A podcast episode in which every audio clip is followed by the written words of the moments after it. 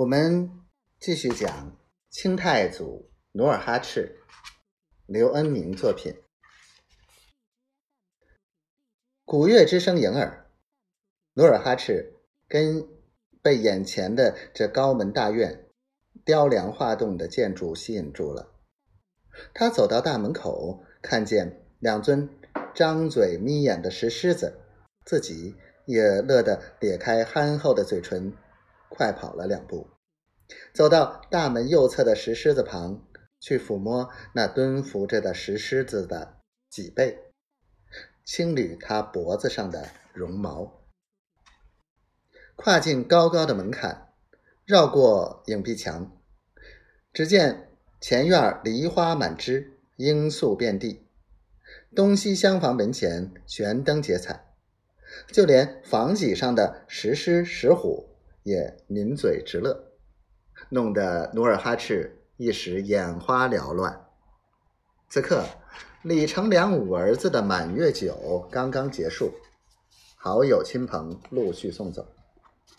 李成梁既高兴又疲倦，他刚回到正房，斜躺在班主椅上，吸了几口银制的水烟袋，喷出香雾。这时。家人进屋来来报，总兵大人，马大麻子从抚顺捕来一只虎崽子，还带来了一个捉虎的少年，快去叫来。李成梁把水烟袋往桌上一蹲，连忙立身站起，整了整月白色的便服，端坐在太师椅上等候。不一会儿。马林带着努尔哈赤走到李成梁跟前，撩起衣襟，跪拜道：“禀报总兵大人，卑职从高尔山弄来这个逮虎的小勇士。”免礼。李成梁瞟了一眼马林身后的努尔哈赤，对马林和气地说：“马林迈着小碎步，凑到李成梁耳边，悄悄地把怎样遇到猛虎。”怎样率兵追撵虎崽子？怎样把努尔哈赤抬上马？急忙说了一遍。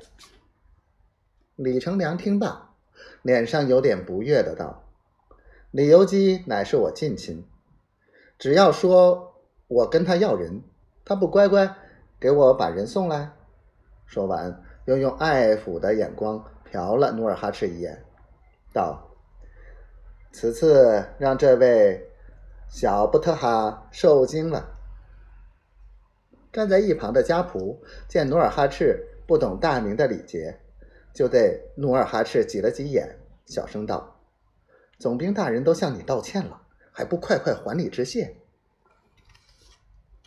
努尔哈赤双手垂立，眼望眼前这位白净脸、利剑眉、杏核眼、神意潇洒的总兵大人。连忙打签儿，他的右手刚伸到右腿一侧，又想起对民官应识汉人的礼节，于是又屈膝跪在地上大拜。李成梁见了，十分赏识的捋了额下三缕胡子，笑了。